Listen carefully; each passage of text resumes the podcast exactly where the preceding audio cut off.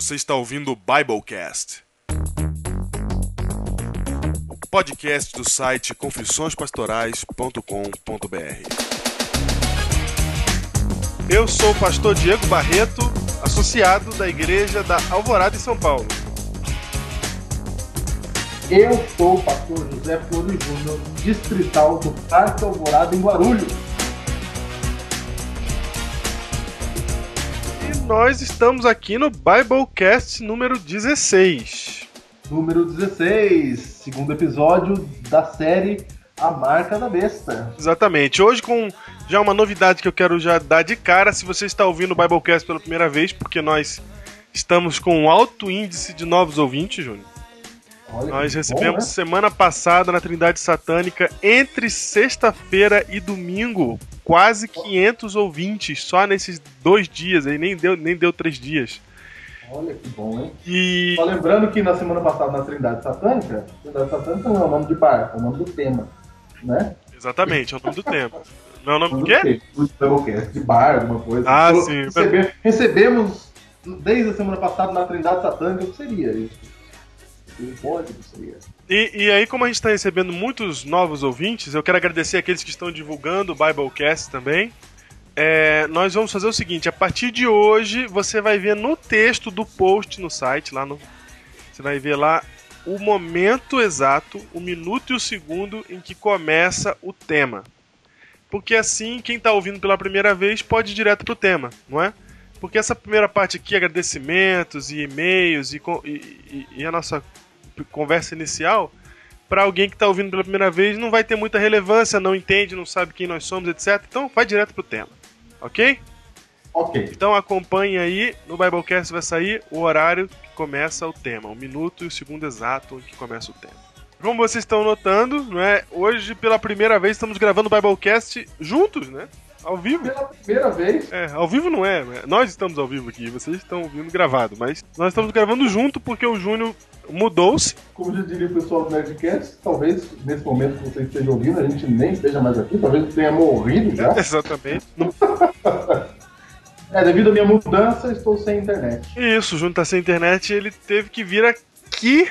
Hoje estamos gravando pela primeira vez o Biblecast número 16 juntos aqui. E é por isso que vocês vão ver aí no Twitter os bastidores da gravação. Exatamente. Nós. é, Vocês notaram essa semana o site ficou fora do ar por alguns minutos, mas voltou ao ar imediatamente. Tivemos um problema técnico aí, já foi resolvido. Desculpe aí o transtorno para aqueles que acessaram o site e não tinha nada no ar. Quanto às camisas, Júnior, fizemos a campanha das camisetas semana passada. E essa semana, Júnior, recebemos uma avalanche, uma verdadeira avalanche de silêncio.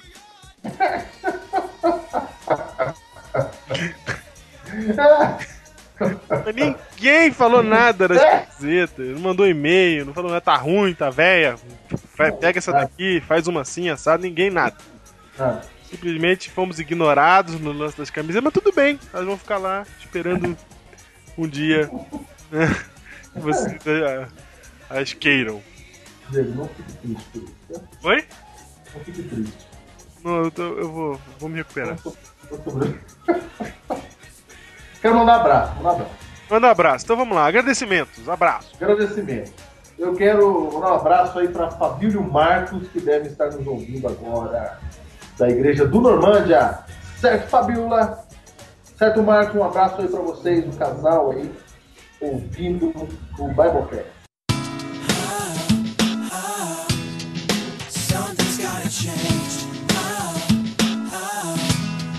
Eu quero mandar um, abraço pra Monique lá da igreja de São Miguel, que essa semana mandou um recadinho lá no Orkut dizendo que o Biblecast semana passada foi sensacional.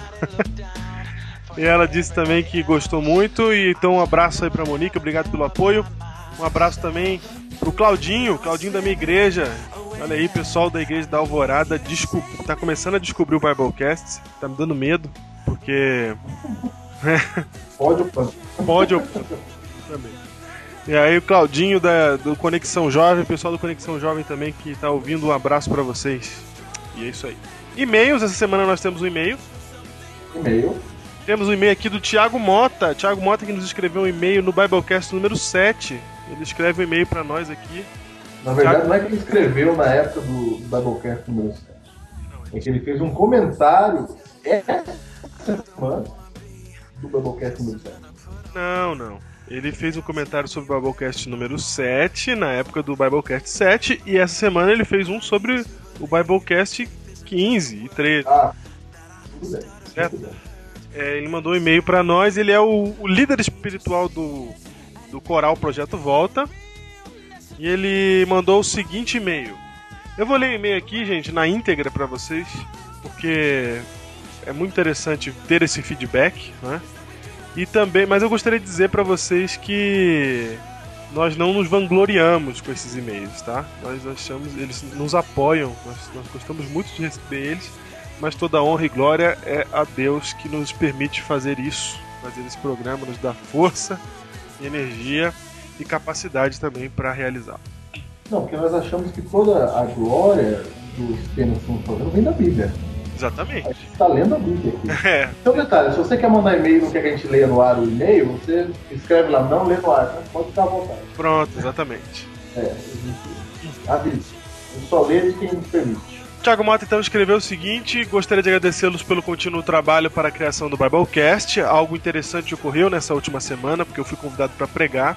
Resolvi usar como base o capítulo 19 de Gênesis, onde narra a destruição de Sodoma e Gomorra, dando ênfase na decisão da mulher de Ló em olhar para trás. Já havia pregado numa outra ocasião sobre esse tema, mas agora, após ouvir o Biblecast 13, sobre a aparente diferença entre Deus no Novo Testamento e no Velho, orei a Deus querendo enxergar a graça, né, como ouvido no Biblecast 3A e 3B. E é, ele quis entender então a graça no contexto lá daquele povo que foi destruído. E aí ele diz o seguinte: em resumo, através da influência do Biblecast, tenho agregado muito, mas muito mesmo. Como comentei numa outra ocasião, era algo que pessoalmente sentia falta, tinha o desejo de explorar mais a Bíblia em profundidade e não tinha um norte para isto. Diego Júnior, Deus está usando vocês ricamente. O impacto deste material não é possível mensurar e mesmo com ad- as adversidades, perda de todo o material em plena madrugada, né? Não desistam, com certeza vidas estão sendo transformadas, sacudidas com essas mensagens. Amém, né? Amém. Amém. Que seja assim. Essa é a nossa intenção. Se há algum. Se, se queremos alguma, algum resultado desse esforço, é que vidas sejam transformadas realmente. E ele manda uma dúvida, Dúvida? uma dúvida e uma sugestão de tema. Né? Diz assim: acredito plenamente na Bíblia, mas uma constante pergunta vem à mente. Nós temos diversos livros bíblicos que não se sabe exatamente o autor deles. E ao ler estes, fica claro que o relacionamento com fica claro o relacionamento deles com os outros livros da Bíblia. Mas para uma pessoa mais cética, temos algum dado, algum dado que prova que o mesmo foi inspirado por Deus, sem conhecer o autor, usado pelo por Deus? Será que tem como garantir que não houve manipulação das informações, quem sabe até adulteração? E será que aceitamos esses livros porque se, se já aceitamos esses livros, por que não aceitar também os apócrifos? Né? Qual que é a diferença dos canônicos para os apócrifos? E aí, essa é a pergunta dele. PS, a nova série está fantástica. Obrigado, Thiago Mota. Um abração. O tempo que você despendeu para escrever esse e-mail foi muito importante para que hoje eu tenha vigor para editar esse negócio de madrugada. É verdade.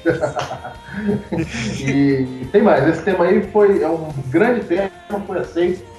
Trata-se de crítica textual e a gente vai. Na verdade, nós, tínhamos, nós temos uma pauta pronta aqui com vários textos, temas, né? E um deles é crítica textual, né?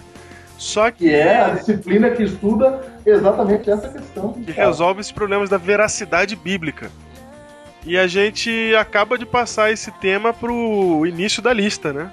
É, Assim que nós terminarmos a série, mais um que nós temos aí na frente, nós vamos então adiantar o crítica textual para responder essas perguntas que são muito importantes para o Thiago Mota e para outras pessoas. Inclusive você vai se preparando, porque nós vamos dar aqui informações sobre a Bíblia que são seriam muito relevantes até para alguém que é ateu, que não tem muita crença em Deus ou na Bíblia, né? Vai ser mais um Biblecast que você vai poder mostrar ou que você é, poder levar alguém que não compartilha a nossa fé. Ah, só mais uma coisa, aproveitando que a gente está falando do com lendo o e-mail aqui do líder do líder espiritual do, do Coral Projeto Volta, eu quero dizer pra vocês se prepararem que semana que vem vem aí a nova promoção do Biblecast. A nova promoção. Você, nós agora estamos sem miguelagem. Nós vamos dar pra vocês o seguinte: os prêmios está sensacional, hein? Você vai concorrer à camiseta do site, você vai concorrer a dois CDs do Projeto Volta e você vai concorrer a um livro do pastor Rodrigo Silva. Opa! Nós temos aí cinco brindes para a promoção. Vai ser uma promoção que vai ganhar muita gente, hein? São cinco brindes. Não é possível que você não vá ganhar. Eu não ganho um. Você não ganha um, né? Então vai se preparando aí para promoção semana que vem. E é isso aí. E E a indicação do livro de hoje, na verdade, é uma indicação de leitura. Não é uma é uma indicação. indicação literária. É, uma né? indicação de leitura. A gente não vai dar um livro para você hoje. A gente vai dar uma opção para você na internet para você ler. Uma opção muito Pode ler agora aí, é? Hã?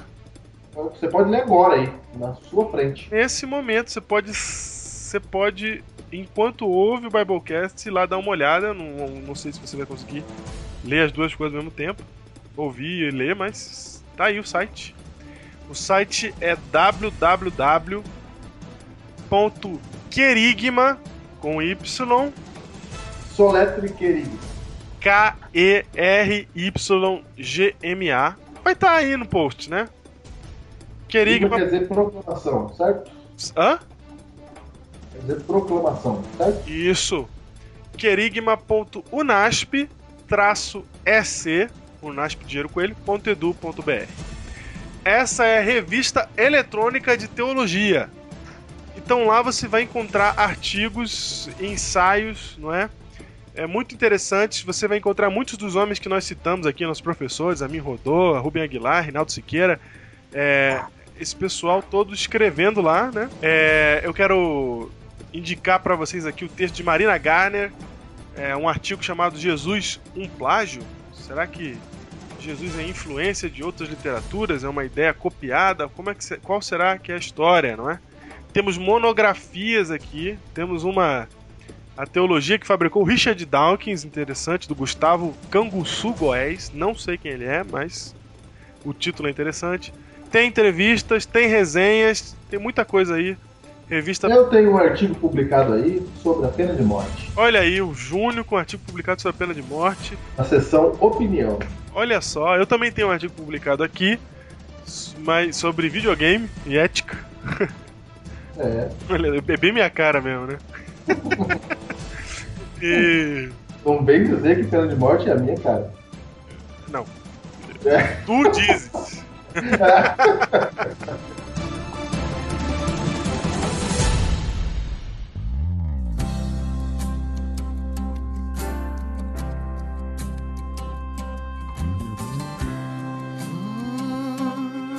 Tema de hoje, finalmente.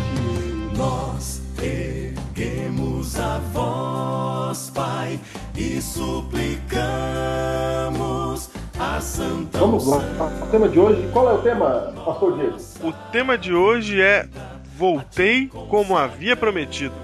Uma continuação da nossa série A Marca da Besta. Esse é o segundo episódio. Segundo episódio da Marca da Besta, o, título, o tema é Voltei como havia prometido. Mas é porque nós estamos voltando, Júnior, como prometemos toda Ah, sexta-feira? né? De modo algum, você vai perceber que alguém vai dizer essa frase num futuro bem próximo.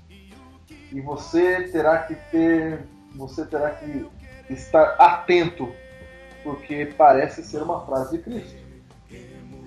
Mas como se trata da besta do Apocalipse, como já mencionamos no último Biblecast, Satanás se disfarça em Cristo. Vamos, vamos lembra, re- recapitular rapidamente que no último. Biblecast, se você não ouviu, vai lá ouvir, para agora. Você vai começar a ouvir o segundo episódio, não vai ouvir o primeiro, você vai estar perdido. Então volta lá pro primeiro e ouve, né? É, recapitulando rapidamente, Temos a, trin- a Trindade Satânica, né? Trindade Satânica, Em Apocalipse 13. isso, composta pelo dragão, que é o diabo tentando tomar o lugar do pai. Não é tentando tomar o lugar, é aparecendo como se fosse o pai. Isso. Se revelando como se fosse o pai. Isso. Se você olhar, você vai achar que é o pai. Exatamente. Tomando o lugar do pai. Aí. É, mas não tomando lugar de ir lá e arrancando ele do Isso, lugar. de sentar no trono dele, né? Não. Não, é aparecendo. É, de se disfarçando do pai. Isso. E aí vai ter o, a besta A que emerge do mar Aparecendo como se fosse Jesus Cristo. e a besta que emerge da terra. Aparecendo como se fosse o Espírito Santo. E você tem então Satanás se revelando como se fosse a Trindade. E é importante notar que a besta da terra e a besta do mar, elas convivem na mesma realidade. A besta do mar ela existe enquanto a besta da terra também existe. Aliás, a besta da terra existe enquanto a besta do mar também existe, certo? Elas estão convivendo no mesmo cenário. Sim. Às vezes a gente espera que venha uma primeiro e depois a outra. Mas na verdade, quando vem a última, que é a besta da terra, ela interage com a, com a primeira. A função dela é levar a todos a adorarem a primeira besta. Exatamente. Assim como a função do Espírito Santo é levar a todos a adorarem a Cristo. E, Diego, você sabe que o nosso verso áureo da nossa série está em Mateus 24 e 24. Pra você entender todo o drama. Verso áureo da nova série A Marca da Besta, Mateus 24, 24, diz... Diz assim: Porque surgirão falsos cristos e falsos profetas, operando grandes sinais e prodígios para enganar, se possível, os próprios eleitos. Essa aqui é a estratégia de Satanás. Satanás, ele, ele, a estratégia dele é imitar a Cristo. E, ele, e a imitação é muito bem feita, porque ele opera grandes sinais e prodígios. E, de novo, quero que você frise a expressão sinais e prodígios, para você ver como João está falando do mesmo assunto. E como que Paulo, que nós vamos citar hoje, vai falar do mesmo assunto. Que é, então, o engano de Satanás. A estratégia dele é nos enganar. E ele nos engana operando sinais e prodígios verdadeiros. Então, olha só, a Bíblia diz que ele vai enganar, se possível, os eleitos de Deus. Os cristãos serão enganados. Por que, que serão enganados? Porque Satanás aparece como se fosse Cristo. Diego, me responda uma coisa. Se, se Satanás aparecesse agora, diante de você, e falasse: Oi, Diego, eu sou Jesus, voltei, e começasse a curar as pessoas, e fizesse parar a tempestade, como que você saberia a diferença se é realmente Cristo ou não? Como você saberia?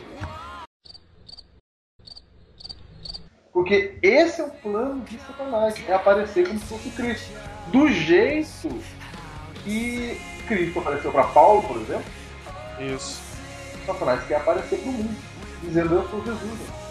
Voltei, acabou, voltei com uma vida no filho. Vamos lembrar que essa vinda é uma vinda que vem com com todas as características de realidade.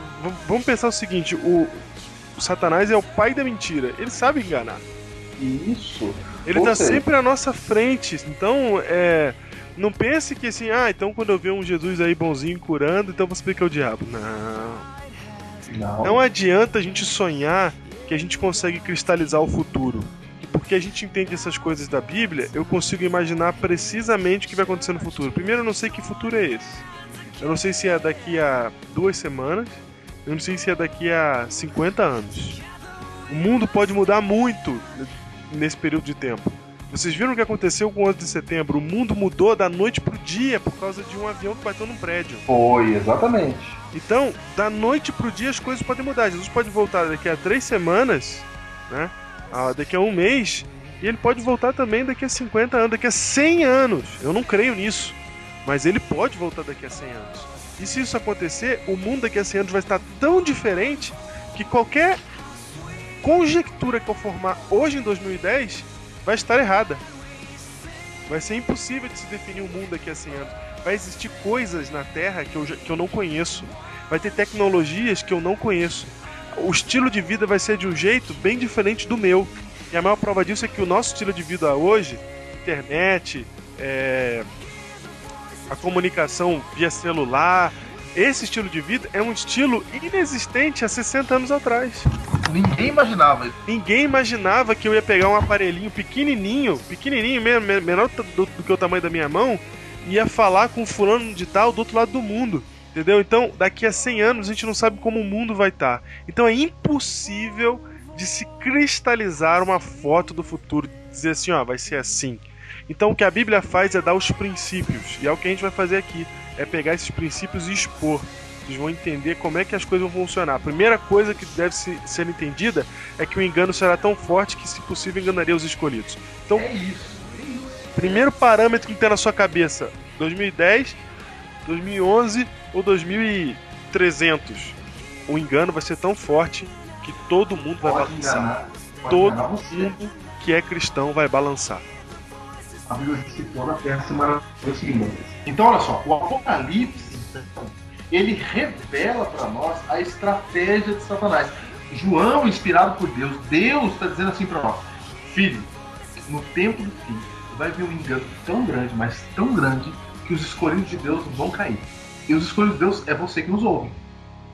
Aí a Bíblia fala assim: para você não cair, eu vou te mostrar algumas coisas. E são essas coisas que nós vamos ver a partir de agora.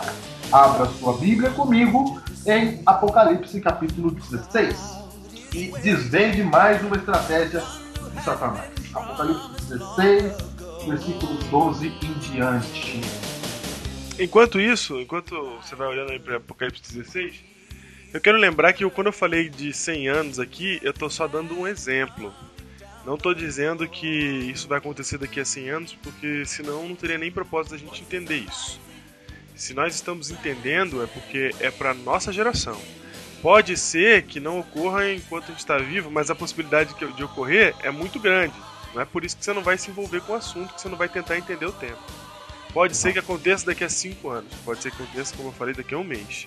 Não dá pra saber. Mas de qualquer forma, o 11 de setembro chegou pra provar que em uma semana a história do mundo pode mudar. Exatamente. Veja aí, ó. Apocalipse 16, verso 12. De 12 até, até o 15. Leia, leia. Derramou o cesto a sua taça sobre o grande rio Eufrates, cujas águas secaram, para que se preparasse o caminho dos reis que vem do lado do nascimento do sol. Júnior, sexto o quê? Vamos botar o contexto aqui. Sexto anjo, estamos aqui falando das sete pragas. Essa é a sexta praga. Na sexta praga, né, que é a que antecede a sétima. A sexta praga Antecede a volta de Jesus. é, Estamos pegando essa, porque essa praga fala da volta de Jesus.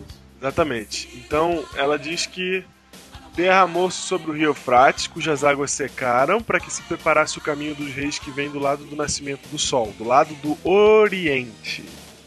Então vi sair da boca do, dag- do dragão, da boca da besta e da boca do falso profeta A trindade satânica, não Olha é? aí, a trindade satânica.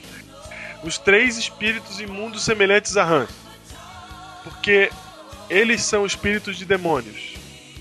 Operadores de sinais e se Opa, dirigem... peraí, peraí, ó. olha só. Operadores de sinais, hein? Olha aí. O mesmo, a mesma expressão usada por Mateus 24, 24. Lembrando que esse- essa operação de sinais não, é- não são coisas ruins que você consegue identificar. Ah, esses caras aí que ficam fazendo cura, isso é tudo errado. Não. São sinais que te convencem. Isso, a Bíblia, a- é a Bíblia que está dizendo que são espíritos de demônios. A Bíblia está falando assim, ó, são espíritos de demônios. Espíritos, isso quer dizer que na forma não, não, não parece. Se você olhar, você vai achar que é Deus, porque é a trindade satânica. Você Isso. não pode ler o Apocalipse já achando que você vai ver realmente um dragão, ou uma besta, ou um falso profeta. Não é isso que você vai ver. Nós já vimos no último Biblecast que se você olhar para o dragão, olhar para a besta e olhar para o falso profeta, você vai ver a trindade, porque ele está disfarçado. É João que está chamando de dragão para chamar a nossa atenção.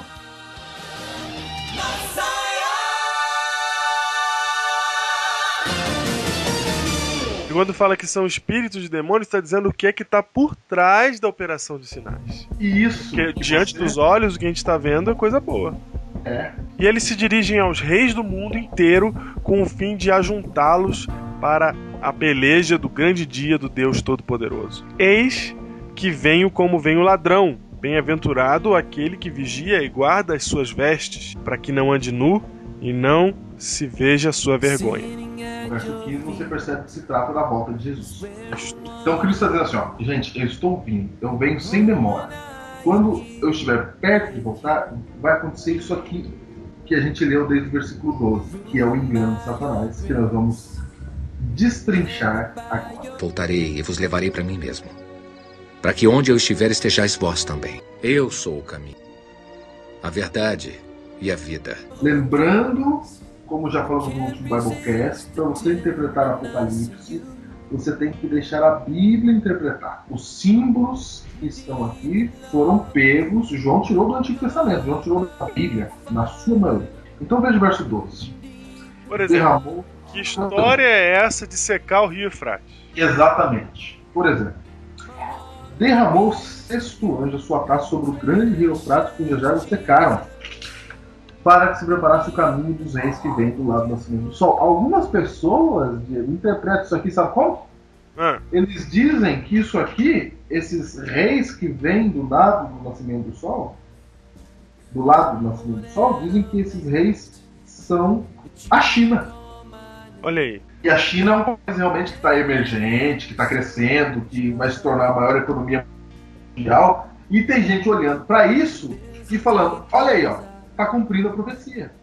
Mas lembre-se, João, quando escreveu isso, não sabia de China. Não, não sabia. Não sabia de China. Não fazia ideia que eles seriam é, maior na nação com o maior número de pessoas. Isso. E olha a economia que deles ia crescer, que ia ter Olimpíada na China. É, então. Aqui não está falando da Olimpíada da China. Olha do que ele está falando. Diz assim que derramou soltar sobre o grande rio Eufrates. O que, que, que o rio Eufrates tem a ver com a China de hoje, né? O que, que tem a ver? Aí já Tu já começa... sabe que secaram. Exatamente. O que, que acontece? Aqui, João está fazendo uma alusão à libertação do cativeiro babilônico por Ciro.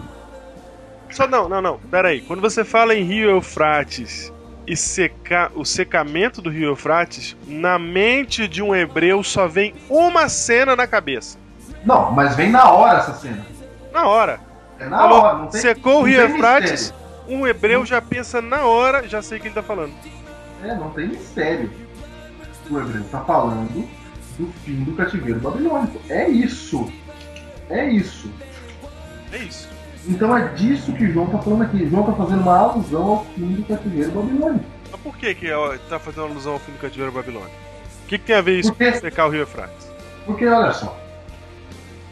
O cativeiro egípcio com Moisés e o cativeiro babilônico da época de Daniel são frequentemente citados por João no Apocalipse. O João pega histórias muito relevantes na cabeça dos hebreus para falar do Apocalipse. E por que, que essas histórias são relevantes? Tanto o cativeiro egípcio quanto o cativeiro babilônico são tipos do que vai ser a libertação nos últimos dias pela volta de Jesus. Certo. Por exemplo, o cativeiro babilônico, na época de Nabuco- de Nabucodonosor, depois dos Medo-Persas, eles estavam cativos em Babilônia. Esse cativeiro representa nosso mundo de pecado.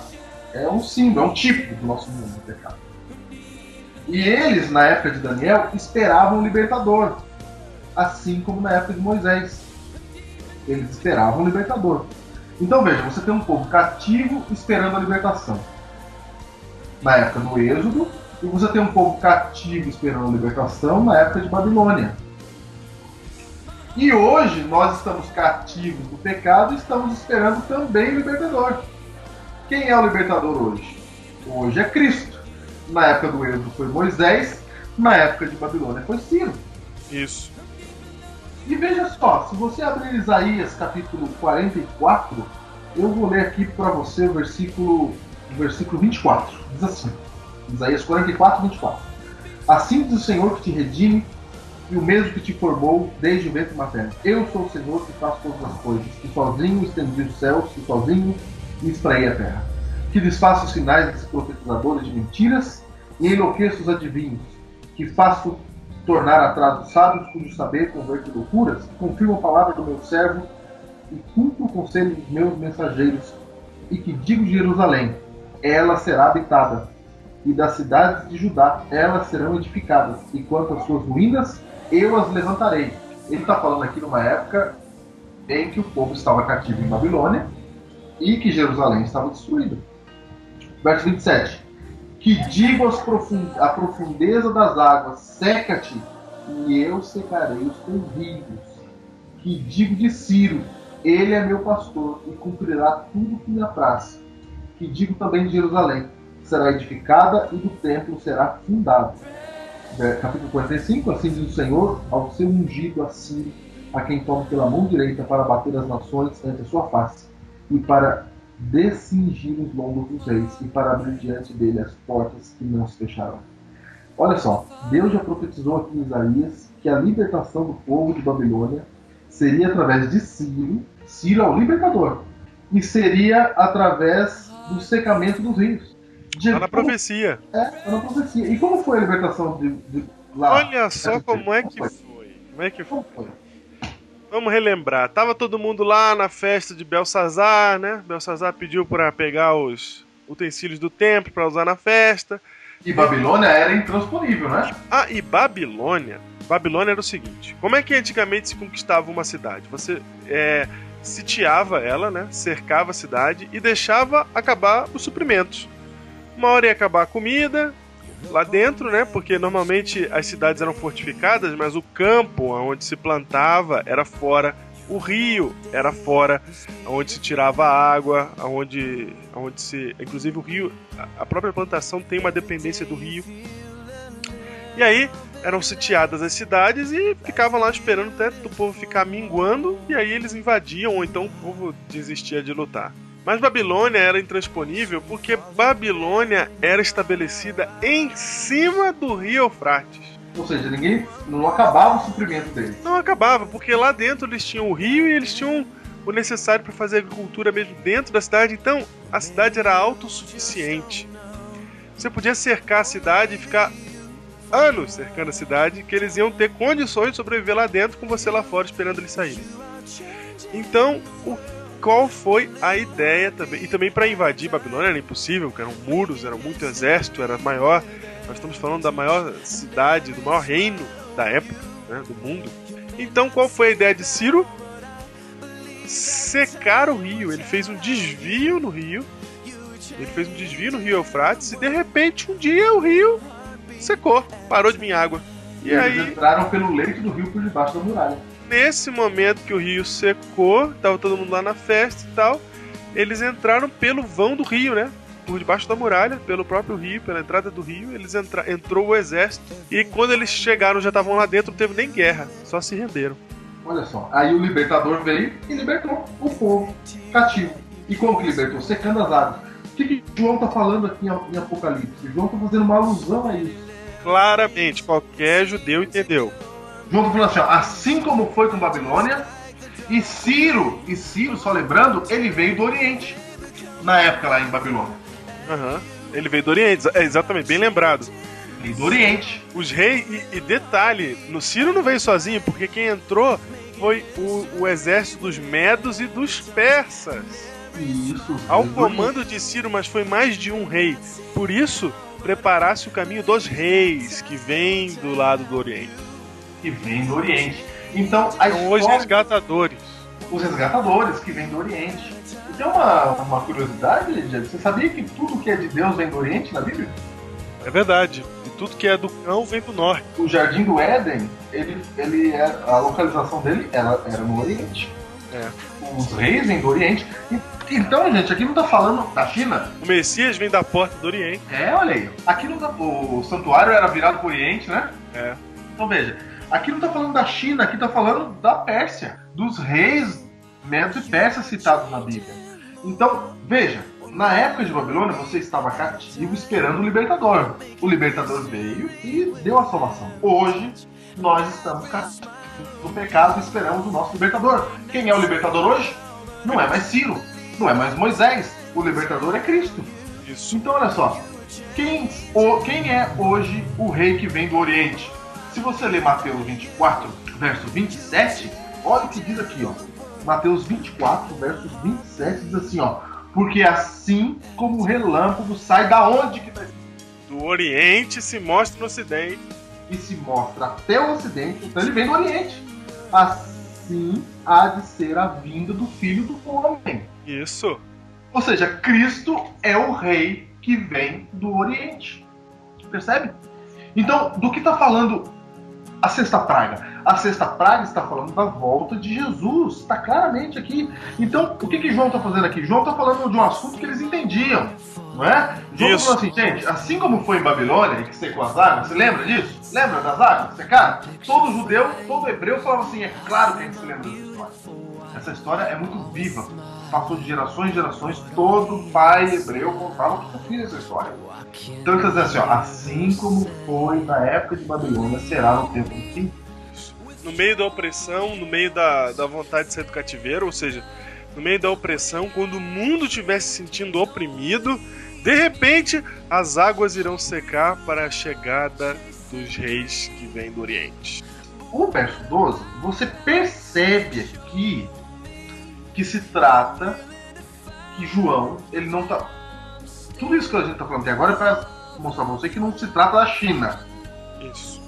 se trata da volta de Jesus. Mas em que contexto? Um contexto de imitação. Porque aqui estamos falando da volta de Jesus, mas veja como, como que a Bíblia continua falando disso no verso 13. Olha só.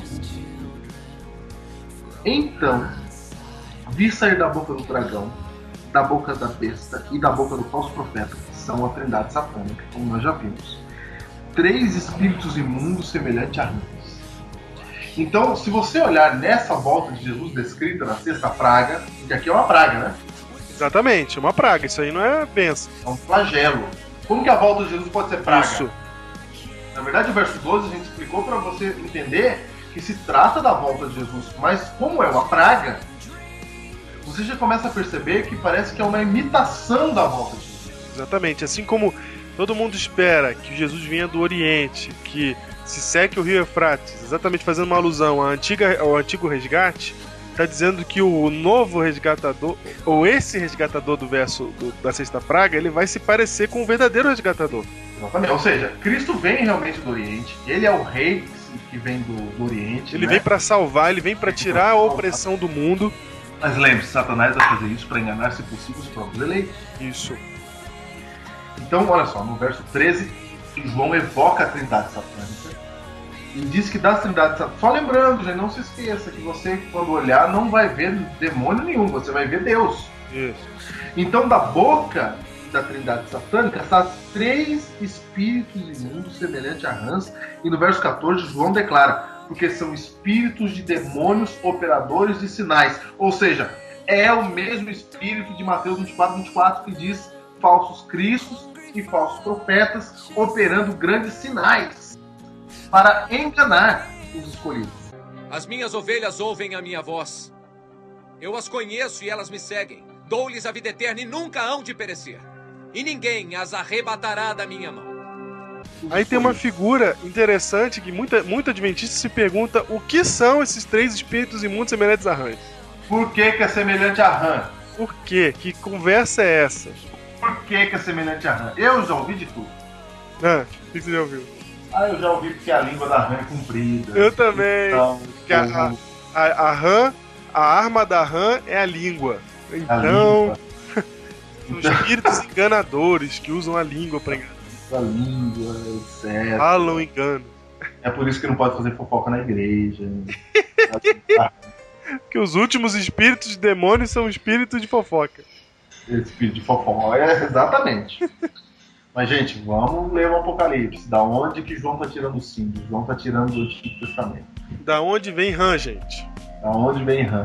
Lembrando que os dois, as duas liberta libertações do Antigo Testamento, êxodo do Egito e cativeiro babilônico, são sempre evocados por João, porque eram assuntos muito claros na cabeça dos hebreus. E eram os resgates conhecidos por eles. Assim, a nossa volta de Jesus, a volta de Jesus que a gente espera, é muito parecida com a vinda de Moisés e a vinda de Ciro, Isso. certo? Certo. Então, da onde vem Ram? Ram, Ram, Ram, deixa eu pensar aqui. Ram, Ram, Moisés, Moisés, praga, né? praga. Opa, opa, Estamos falando de praga. Estamos falando de praga aqui, praga lá, praga aqui, praga lá. praga no Antigo Testamento, praga no Novo Testamento, Moisés no Antigo Testamento, libertação no Novo Testamento, Ram no Antigo Testamento, Ram no Novo Testamento. Da onde pode ser? Da onde? Das Seria? pragas do Egito. Do Egito, 10 pragas. As 10 pragas do Egito. Qual foi a segunda praga, pastor Diego? A segunda praga foi a praga das rãs. Praga das rãs. Praga que atacava os deuses, porque as rãs eram, eram seres sagrados. Você sabe que no Egito havia um deus cuja a- o simbolismo, a, a representação dele, era um ser com uma cabeça de rã. Isso. Como era o nome do deus? Anuket, Anu- Anuket. que era Era- a deusa da criação e do nascimento. Ou seja, tinha ou seja, as rãs eram sagradas. E não podia matar rã, era uma encrenca. Porque tinha rã pra todo lado e, e você tinha que enxotar elas com carinho. Ah, e na praga das rãs é isso que Deus faz. Ele enche de rã. Né? Todo Vocês querem rã? Tome rã. Rã será? Ou seja, quem controla as rãs não é Anuket. Quem controla as rãs é o criador das rãs. Era essa a mensagem na época. Só que o que tem a ver a praga das rãs? Diego. A, a praga das rãs rã. é a última praga que, que pode ser imitada pelos mágicos do rei. Pelos espíritos enganadores. Quer dizer, Porque não, a nós estamos falando de engano. De engano, exatamente. Engano. Espíritos enganadores. Então você tem Moisés jogando a serpe- a- a- o cajado no chão virando serpente. Tudo bem. E os, e os magos do Egito imitam. Os magos imitam. Aí Moisés vai, Arão vai e transforma o rio Nilo em sangue. Os magos do Egito imitam. Os magos imitam. Aí, aí vem as rãs. Tem as Os rãs. magos do Egito imitam. E depois disso, os magos do Egito não conseguem imitar mais nada. Você pode ler. Você pode ler na Bíblia. A, a praga das rãs está aqui no. Vamos ver aqui no capítulo de Êxodo, Praga das Rãs, capítulo 8. Certo? Certo? 8 de Êxodo. E diz que eles conseguiram imitar. Porém, a terceira praga é piolho. Eles tentam imitar, porém não conseguem. É isso? Êxodo 8, verso 18, diz assim, ó. E fizeram os magos na praga dos piolhos, que é a- depois das rãs. Isso. Fizeram os magos o mesmo com suas ciências ocultas para produzirem piolhos. Porém, não puderam. Acabou. E piolhos nos homens no gado. Foi o último engano nas pragas do Egito. Então, o a última vez que os magos conseguiram enganar foi com a praga das rãs. Vocês estão entendendo isso? Por isso são espíritos imundos semelhantes a rãs. Ou seja, João está dizendo assim, gente, é o último engano antes da volta de Jesus. A praga das rãs foi o último engano antes da libertação. Aqui está dizendo que é a última cartada de Satanás. É por isso que é semelhante às rãs. Porque é o último engano. É o último, é a cartada final de Satanás. E tem mais um detalhe. É tudo que ele diz. Tem mais um detalhe. Se você olhar para as pragas do, do Antigo Testamento, você vai ver que a praga das rãs cai também sobre o povo de Israel. Todo mundo na terra do Egito recebe a praga das rãs, até o povo de Israel. Olha aí. Então- Ou seja, é um, O último engano não é só para quem não crê, é para todo mundo. é pra todo mundo. Então vamos, não, vamos ler de novo Apocalipse 16. Olha só. Então vi sair da boca do dragão, da boca da besta, da boca do falso profeta. Nós já sabemos que é a trindade satânica. Ou seja, parece a trindade. Três espíritos imundos semelhantes a rãs. Ou seja, são espíritos enganadores. Espírito é o último engano de Satanás, assim como as rãs foram o último engano antes da libertação do êxodo lá no Egito. Ou seja, são espíritos demônios operadores de sinais. Eu não vejo nada mais claro. E hoje ele se dirige aos reis do mundo inteiro com o fim de ajuntá-los para a peleja do grande dia de Deus Todo-Poderoso. Diego, Satanás ele vai se dirigir aos reis e às pessoas influentes desse mundo com o último engano semelhante a antes. Ou seja, com o último engano. O último engano. Então essa aqui é a última estratégia de Satanás. Aquela que é um engano tão grande que vai enganar, se possível, os próprios eleitos de Deus. As minhas ovelhas ouvem a minha voz.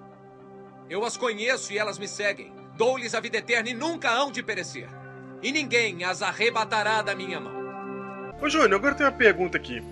Por que, que são três espíritos? Porque a gente entende que Han tem a ver lá com o último engano. Mas por que são três espíritos imundos? Por que não são seis? Oito espíritos? São sete, oito, né? É, um super É espírito imundo. Tem que ser três. Três que tem número, numerologia, qual é que é? Só lembrando uma coisa para responder isso, é que Satanás está imitando a Cristo em tudo, não é? Isso. E se você olhar no capítulo 14 de Apocalipse, que nós vamos tratar disso mais nessa série, Deus dá a mensagem ao mundo através de três anjos. Você tem as três mensagens angélicas de Apocalipse 14. Ali, Apocalipse 14, verso 6, verso 8 e verso 9. Certo. Então, são três anjos dando três mensagens para o mundo. Então, Olha aí. é assim que, é assim que Deus trabalha. E Satanás ele não está imitando? Ele faz igual. É a trindade e ele manda três espíritos imundos, três mensagens satânicas. Olha só. Olha aí. Veja que não tem detalhe que escape. né? Não, ele está imitando tudo. Tudo que Pra você tá aí olhar- no Apocalipse está detalhadamente explicando o que, que vai acontecer. Exatamente. Pra, se você olhar, você vai pensar que é Deus. É isso. É por isso que são três espíritos imundos. Porque Deus se comunica também no tempo do Filho através de três mensagens angélicas. E aí, como que é esse último engano? Vamos ver que engano é esse. Não é? E aí, Cristo. Primeiro a gente já notou que ele vem parecendo o resgatador verdadeiro. Isso, aí no verso 15 Deus fala assim: Eis que vem como vem o ladrão. Bem-aventurado aquele que vigia e guarda suas vestes, para que não ande nu e não se veja sua vergonha. Aí Cristo, aí Cristo ele parece e fala assim: gente, só se lembre que eu venho como vem o ladrão. A minha aparência, percebe que Cristo, quando ele vem, ele fala assim: ó, Surpresa! é surpresa. Você nunca esperaria Cristo se comparando com o ladrão. É surpreendente. É surpreendente, é. Porque assim, é, o, o, o diabo disfarçado de Cristo, tentando parecer a volta de Jesus ou tentando simular Cristo, ele não vai parecer um ladrão, ele vai parecer um de nós. Ele vai falar assim, ó, cheguei pra ficar, cheguei pra resolver o problema. Venham a mim, ó, ele vai em direção, se dirige aos reis do mundo inteiro com o fim de ajuntá-los. Então ele vai em direção ao mundo. Ele fica aqui. É diferente de Jesus que chega como ladrão mesmo. Ele chega, pega quem é dele, quem não é dele ficou, já era. É, e pronto. É, Cristo não vem fazendo nenhum sinal e prodígio, não. Ele não vem pra estabelecer o seu reino aqui. Não, ele veio pra, pra resolver. Acabou. É. Acabou. Depois ele até vai estabelecer seu reino aqui, mas não é pra isso que ele vem agora. Ele vem como ladrão mesmo, pra pegar o que é seu e tchau. Acabou. Então vamos ver. E ele diz qual que é, rapidinho, ele diz qual que é o segredo pra você não ser enganado. Ele fala: "Vigia e guarda as suas vestes", né? Que é o testemunho de Jesus, que é a fé em Cristo, que é a salvação pela fé, a graça. A graça. Então ele fala: ó, "Vigia e guarda as suas vestes". Mas isso aqui não é Olha- o ponto hoje, vambora. Completando para você tirar todas as suas dúvidas. Olha o que diz 2 Tessalonicenses, capítulo 2, e o verso 8. Diz assim: Então será de fato revelado o iníquo. Opa, percebe a revelação? O, o que, que precisa ser revelado? Aquilo que está escondido. O iníquo. Então, nessa hora, será de fato revelado o iníquo. Então, olha o que diz Paulo aí no verso 8 do capítulo 2 de 2 Tessalonicenses. Então será de fato revelado o iníquo. Porque até então ele não foi revelado. Ele estava misturado entre nós, ele estava conseguindo fazer o seu trabalho. Ninguém sabia que ele era iníquo. Se olhava para ele se imaginava Cristo. Exatamente. Olha que coisa, ele precisa ser revelado. Se, se não precisasse de revelação da obra de Satanás, você já ia saber. Cristo aqui, Paulo aqui também está confirmando, ele está falando do mesmo assunto. Ele fala que precisa ser revelado o iníquo. A quem o Senhor Jesus matará com o sopro de sua boca e o destruirá pela manifestação de sua vinda. Percebe que o tema aqui também é a vinda de Cristo. Agora veja o verso 9. Ora, o aparecimento do iníquo é segundo a eficácia de Satanás, com todo o poder Veja a expressão agora. e sinais e prodígios da mentira. Veja como eles estão falando com do mesmo assunto. Todo engano de injustiça aos que perecem, porque não acolheram o amor da verdade para serem salvos. É por este motivo, pois, que Deus lhes manda a operação do erro, para darem crédito à mentira, a fim de serem julgados todos quantos não deram crédito à verdade, antes, pelo contrário, deleitaram-se com a injustiça. Eu quero abrir um parênteses aqui. Posso abrir? Pode? Vou abrir um parênteses. Aqui diz que para você não ser enganado pelo engano de Satanás, não é? Pela trindade satânica, você tem que acolher o amor da verdade para ser salvo. Percebe, Diego? Percebo. Então aqui está falando da verdade. Verdade. Agora ele tá falando da verdade mesmo. Agora, o que eu quero dizer é o seguinte, o parênteses que eu abro. Quando a Bíblia fala verdade, quando nós adventistas dizemos assim, nós temos as verdades, as pessoas confundem isso e acham que a gente está falando verdade no sentido filosófico. Certo. As pessoas acham que a gente está falando assim, ó, nós temos a verdade, a gente sabe de tudo e vocês não sabem nada. Não, não é isso. Quando a Bíblia fala que ela tem a verdade, porque hoje em dia, Diego, a- o mundo diz que não há verdade absoluta. Não é Isso. assim? É.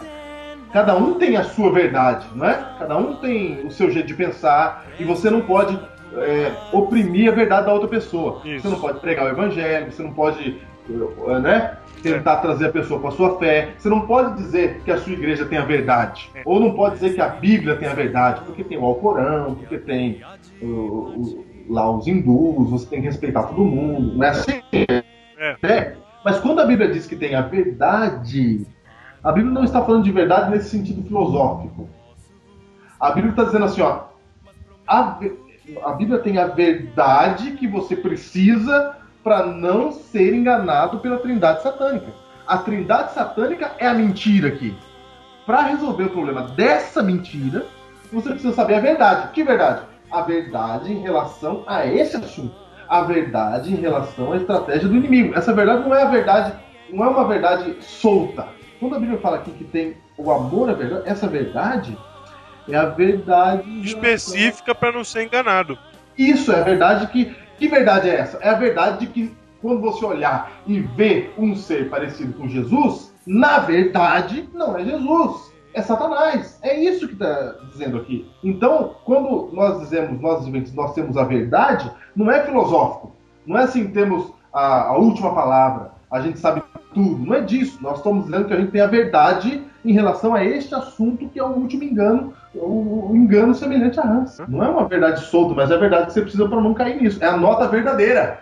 É. Satanás vem com a nota falsa. Eu sei a nota verdadeira. Essa é. Os adventistas sabem qual é a nota verdadeira. Essa é a diferença. Isso, quando alguém apresenta uma nota falsa, você diz assim, não, essa nota é falsa. Eu tenho uma nota verdadeira. Eu não estou sendo arrogante quando eu digo eu tenho uma nota verdadeira. Porque quando eu falo a minha nota é verdadeira, é porque é mesmo. A sua é falsa. Para descobrir que uma nota é falsa, tem que comparar com a verdadeira. Ou qualquer coisa, qualquer produto que você compra aí em camelô e seja falsificado, para você saber que é falsificado, você tem que ter um verdadeiro. Então, quando a Bíblia diz que tem a verdade, não é filosófico, é assim, nós temos a nota verdadeira. A gente sabe que, ele tá mentindo, por isso disse isso e isso. Exatamente, é isso aí. É esse o ponto que eu queria abrir sobre a verdade, que nós realmente temos. Você, meu amigo não tenha vergonha de dizer que você tem a verdade, porque você tem mesmo. E aproveitando o parênteses, eu quero também dizer o seguinte: que você vai ver ali que no texto do verso 8, o Senhor Jesus matará o iníquo com o sopro de sua boca e o destruirá pela manifestação de sua vinda. Quando a gente diz que é, o diabo vai parecer Jesus, não quer dizer que é ele pessoalmente, tá? Quer dizer que é ele que vai promover. Sim. Agora, se é ele pessoalmente, se é um. Não sei. não, É, não interessa. Você não pode se apegar a esses detalhezinhos mesquinhos. é, Você se não apegue à ideia. Alguém vai imitar Jesus. Ainda que, que, que, que, que o diabo use um outro ser pra isso, não interessa. Entendeu? Ele que é o promotor. E a ideia é essa: alguém vai se parecer com Cristo com a volta de Cristo. A ideia é que a falsificação é muito importante, é muito grande, é muito, é, ela vem acompanhada de todo o poder disso aqui. Tanto é que no verso 9 você vai encontrar o termo o aparecimento do iníquo, Júnior. Esse termo é muito importante. Oh meu Deus do céu, esse tema é tão importante que a gente lê o aparecimento do Inico e pensa, ah tá, ele vai aparecer. Não. A palavra usada para aparecimento no grego é a palavra parousia. mesma palavra usada no início de Mateus 24. Eu não falei que nós não estamos falando que Mateus 24 é o nosso verso áureo? Exatamente. Né? E o que está dizendo em Mateus 24 no começo? Só para você saber o contexto de Mateus 24, Jesus olhou para o templo, Jesus olhou para o santuário e falou assim: gente, isso aqui vai cair. Não vai ficar pedra sobre pedra que vão ser derrubados. Os discípulos ficam espantados com essa afirmação e mais tarde chegam para Jesus e fazem duas perguntas para Jesus. Duas perguntas. Eles dizem assim em Mateus 24, verso 3. Eles dizem assim, ó. Os discípulos dizem para Jesus assim, ó. Jesus, no Monte das Oliveiras, achava-se Jesus assentado quando se aproximaram dele os discípulos, em particular, e lhe pediram: Dize-nos quando sucederão essas coisas. É a primeira pergunta. Que coisas? A queda do templo, que ele acabou de dizer. E que sinal, segunda pergunta, haverá da tua vinda e da consumação do século? Essa palavra aqui, vinda, é a palavra parousia. Então, eles estavam perguntando duas coisas: quando vai cair o templo e quando seria a sua parousia, que é a mesma palavra usada lá em 2 Tessalonicenses, para aparecimento, aqui traduzido como vinda. Então, veja, os discípulos estão perguntando quando, que sinal haverá da tua vinda. Aí Jesus, no verso 24, diz assim, porque surgirão falsos cristos, falsos profetas, operando grandes sinais. Paulo, falando do mesmo assunto, fala assim, o aparecimento do iníquo. A parousia do iníquo. Ou a vinda do iníquo. Paulo está dizendo assim, confirmando tudo que ele está dizendo. Paulo está falando assim, ó, Satanás vai imitar a volta de Jesus. A mesma palavra para a volta de Jesus no grego é a palavra para o aparecimento do iníquo. Chega. Satanás vai imitar a volta de Jesus. Agora, eu vou dar um exemplo depois. E o engano vai ser tão grande, porque é com todo o poder sinais e prodígios da mentira. Para você escapar disso, você tem que ter o amor da verdade no seu coração. Que verdade? A nota verdadeira. O produto verdadeiro. Você tem que conhecer o verdadeiro Jesus para não ser enganado. E veja só. Imagine essa cena. De repente aparece alguém dizendo assim: Eu sou Jesus. E voltei como havia prometido. Eu voltei como havia prometido. E cura uma pessoa ali, cura uma pessoa aqui, e acalma a tempestade ali, porque ele vem com sinais e poder, né? É. E faz, e une, o, o mundo se une. Olha, imagina, chega de briga de religião, chega de briga. Vamos todos ter uma única fé. Eu tô aqui. Eu voltei. Gente, o mundo inteiro vai dizer: é Jesus. A paz chegou ao mundo. Todo mundo vai achar que é uma coisa boa. Mas a Bíblia está dizendo que é uma coisa ruim. A Bíblia está dizendo que isso é uma praga. A Bíblia está dizendo que isso é um engano. É por isso que você precisa saber a verdade. E, Cristo, e esse falso Cristo, ele vai chegar e vai dizer assim, ó, e ele vai dizer assim, gente, voltei como havia prometido. Eu quero acabar com as brigas entre as religiões. Vamos nos amar. Chega de divisão. Você já deve ter lido isso em Ellen White alguma vez, mas você não pensou que estava na Bíblia, né? Mas está na Bíblia e está claramente na Bíblia. Uhum. A Bíblia diz isso. A Bíblia diz que Satanás vai imitar a Cristo. Satanás vai imitar a Trindade, como já vimos na semana passada. Satanás vai imitar a volta de Jesus. E nós que esperamos a volta de Jesus, como adventistas, temos que ter isso muito claro na nossa mente, porque senão seremos enganados também. Na verdade, toda a humanidade e todos aqueles que receberem a marca da besta estarão sendo enganados. Só os que não receberem a marca da besta que escaparão. Ou seja, para você não ser enganado, é preciso de um detalhe muito fundamental, algo muito importante que te livra desse engano. Você quer saber o que te livra desse engano? É simples. É claro como nós estamos tratando esse assunto agora. A Bíblia fala claramente o que você precisa para não ser enganado. O que é, Diego? Semana que vem, episódio A Marca da Besta. Episódio 17. Que Deus abençoe você. Até lá. Até. Voltarei e vos levarei para mim mesmo, para que onde eu estiver estejais vós também.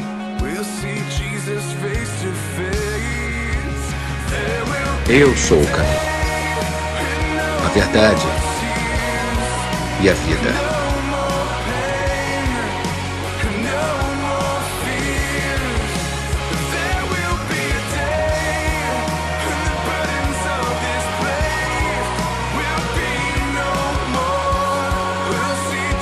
As minhas ovelhas ouvem a minha voz. Eu as conheço e elas me seguem. Dou-lhes a vida eterna e nunca hão de perecer. E ninguém as arrebatará da minha mão.